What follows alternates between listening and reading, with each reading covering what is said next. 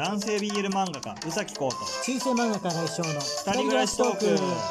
はいこんばんは来翔です。宇崎浩です。今日はねちょっと音が悪いかもしれないんですけれどもあのー学校に今いるんですよね我々。学校の図書室で、えー図書室借りて、えー録音をさせてもらってうるんです、ね。ん今だから外の笑い声とか入っちゃってるから。そうそうそう。図書室自体にはあの人はいないんです。春休みだし今日はね誰も使ってない日なんですけれども、だから鍵開けてもらってわざわざあのラジオを撮りますんでちょっと一旦開けてもらえませんかって言ってね開けてもらったっていう感じですが、表の通りに面している場所にあるんでねこの図書室自体が、うん。窓の外の車の音とかはちょっと入ってきちゃうかもしれませんけれどもでもそれ俺らの家もそんなもんだよね。そんなもんですよ。パトカーとかも全然通っていくもね、うんん。だから許されるかなということで今日もやっていこうかと思います。えーいいねとニコニコマークとネギのマークをポチポチ押しながら聞いてみてください。およ願いします。ろしくお願いしますじゃあ、えーいつも通りお便りを読んでもらおうかと思いますので、お願いします、こうくん。サバ味噌より元気の玉おいしい棒サバ味噌さんありがとうあございます仙台には様々なお肉を売っているお肉屋さんがありますイノシシやカエルといったポピュラーなものからポピュラーか？ポピュラーか？カエルポピュラーか？イノシシはまだギリギリ、ギリギリだよ。カンガルーやラクダといった、え、それ食べれんの？なものまで。先生方は食べたことありますか？ご近所には変わったお店はありますか？ということですね。はい、元気の玉と美味しい棒ありがとうございます。ね、い人生で一回だけ見かけたことある。なんだっけ？なえ、居酒屋とか？いや、あのね、そういう実家で暮らしてる時実まだ家か に、え、食べてる人を見かけたってこと？いや、あの、スーパーでカエルの肉を売ってるのを見かえー、けた。それはね、珍しいと思う。うんそれはめず、珍しいと思うよ。カエルって思って。え、岐阜だからあれかと思った。イノシシぐらいはあるかと思ったけど、そういうわけじゃないんだよ。ね、だ取っちゃダメだもん。あ、あ、取っちゃダメなの。うんそうなんだ。だから、コウ君のお父さんあれなんだ。イノシシと仲良く暮らしてんの。餌あげちゃいけないんですけどね。お米をあげちゃうっていう。お米あげて野良のイノシシにうんもうお米あげちゃう完全にもののけ姫状態だから。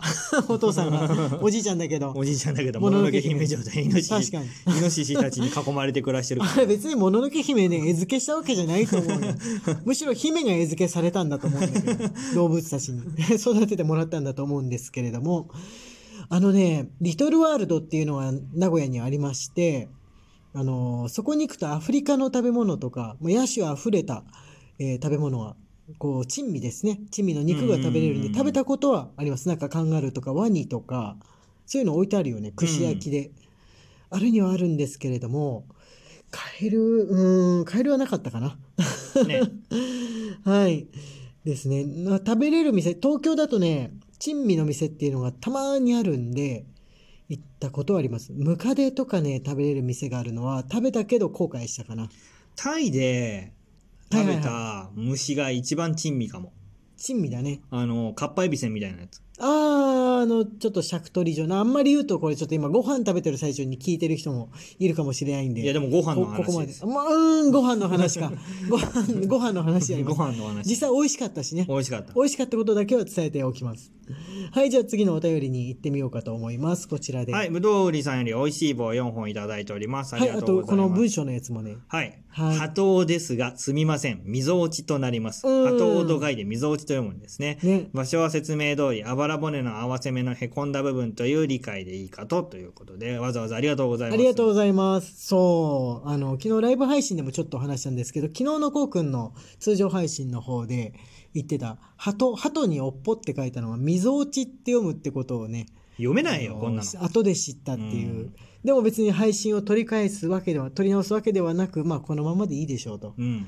いう感じなんですけど、俺もね、知らなかった。鳩の尾っぽって書いて、溝落ちってそういう感じなんだってことをね、長く生きて初めて知りましたね。格ゲー人生で、はいいろんな人に、鳩を砕き、鳩を砕きって竜の必殺技のこと言ってましたけど、うん誰も突っ込んでくれなかったな。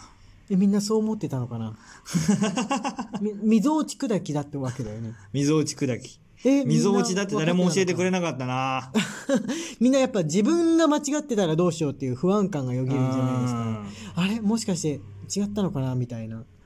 確かに。じゃあ、鳩ってどこっていうわけなんですけど、じゃあ次のお便りお願いします。なおにゃおんより美味しい棒2本ありがとうございます。ありがとうございますライブお疲れ様でした。早速アーカイブで復習しようっと。先週のアーカイブはパンツかけない案件が面白すぎて残しててほしいです。また週末楽しみにしています。はい、ナオニオンさんありがとうございはいます。そうパンツって文字で書けないんですよね。そうなんです。ライブ配信って、あの、我々は言葉で喋るから別にパンツってこうやって言えるんですけど、あの、参加者の人たちは文字でうん。参加する、チャットで参加するわけなんですが、パンツって誰かが書こうとしたら、あの、禁止されている言葉がありますみたいなのが出るってことを発見しちゃったんだよね。ね。発見してしまって、えいろいろ試してみてもダメでした。パンツスーツとかみたいなよく使われそうなのとか、うん。あのーこうパンツいわゆるズボンのことをパンツって言うじゃないですか、うん。こう新品のパンツ買ったんでみたいなのもダメっていうっていうことをねね。でもあれは通ったんですよ。アモンガスっていうゲームの人狼ゲームがあるんですけど、はいはいはいはいあの悪役のインポスターは通ったんですよ。インポスター通ったんですけどねインポスターの何がいけないのかは分かんないですけど、インポスターね、通ったんですよね。はいあんまりあれするとね月曜日のトークになっちゃうからちょっとあれなんですけどとりあえずパンツって普通に使う言葉じゃないですかっていうことは運営さんに言っておきましたので 運営さんに「あそうなんですねちょっと上の人に確認してみます」っていうふうな返事が返ってきましたので一応あのお耳に止まってもらえるんじゃないかなとは思いましたが。はいじゃあ次のお便りお願いしますゆのより指ハート、ゆゆのさんありがとうございます。ありがとうございます新井先生、うさき先生、こんばんは。ライブ配信お疲れ様でした。確定申告お疲れ様です。私は毎年ネットで作成してプリントアウトして郵送で提出していたのですが、こ毎年、毎回こと、来年こそ e-tax にしようと思いつつ、マイナンバーカードがないのでできないとなってました。マイナンバーカードは毎回通知カードと運転免許証で代用できていたのですが、とうとうマイナンバーカード以外は不可、マイナンバー入りの住民票のみ代用かという手続きができてしまい、やっと重い腰を上げて申請しました。えー平日17時までに役所に取りに行くことが自体が無理と思っていたら、そんな人のために日曜日も予約で受け取り可能だったようです。そうなんだネットで作成するだけでもかなり便利でしたが、来年こそ e-tax で提出します。はい果たして果たして e-tax になるのか？来年こそって言ったままなのではないか。いやー俺もね来年こそって毎年思ってるんだけどちょっとそのままなんですがマイナンバーカードは持ってますね。ね。結構あの施行されてすぐすぐ申し込みましたね、うん。なんか通知カードよりも便利なような気がして速攻マイナンバーカードを取ったんですけれども案外使う場所がね少ないっていうあれなんですがこれ言っていいのかかな？はいはい。出版社で。あそうそう。出版社はねマイナンバーカードを提出しないといけないのでねうんそうなんですだからあ取っといてよかったなっていうわけなんですけどもねね。本当そうなんですよ本当もうめんどくさいことがて。あのほんのちょっと一個例えばあの何か作品書いただけぐらいのお付き合いのとこでもその原稿料をもらうのにはマイナンバーカードを提出しないといけないっていう決まりがねあるんですよね。あれはちょっとびっくりしましたが確定申告はまだ我々終わってないんですよね終。わってない。計算は終わった。計算はこうくんに頑張ってもらったんですがあの書類としてまだ、まあ、これから、えー書き込んでいくっていう風な感じなんですがちょっと頑張りますよ。頑張りましょう。はい、頑張りますよ、これから。あともうちょっと、4月、えー13日ぐらいだっけ ?11 日ぐらいだっけ？までだから、まあ、まだあるかな。うん。まだあるかなっていう感じなんで、ちょっと、あの、しぶとくやっていこうと思います。いた、いたくさは来年かな。はい、じゃあ、えー次こちらお願いします。シフォンよりコーヒービとシフォンさんありがとうございます。ありがとうございます。ミニトマト栽培計画楽しみですね。えっ、と、連作障害連作障害っていうのが注意ポイントです。同じ種類をは連続して作れないので、えーお庭一面をトマト畑にしちゃうとしばらくナス科を作れなくなっちゃいます。かっこトマトはナス科。なので、培養土の袋で栽培するのもおすすめです。土の管理がしやすいし、おしゃれな麻袋に入ると見た目もいいです。100円ショップとかでも売ってます。トマトを育てるときは脇芽を取らないといけないのですが、その脇芽を土に刺すとそれが苗になってどんどん増やせます。とのことです。へえ、そうなんだ。えーそれは知らなかった。え、増やせられると思うとすごい取りがいがある。なんか、そういう、なんか野菜とか育てるために葉っぱとかをこう抜いて取ったりするじゃん。うん数減らしたりとか枝減らしたりするのがね、面倒だったり、なんかちょっともったいない、捨てんのもったいねえなみたいな感じがして、あんまやんの億劫だなってうん思ってたんですが、えー植えるんだったら、でも確かに庭一面トマトっていうのになりそう。その勢いでやっていくと。えー、でもね庭でトマトをプチって取ったら食べプチって取ったら食べできると思うとうっとりするんだけどねちょっと野良猫ちゃんが来るから怖いねそうだね。ある日プチッと食べたらめっちゃおしっこの匂いがしたとかだとショック受けちゃうんでどうしようかな、ね、猫食べるかな？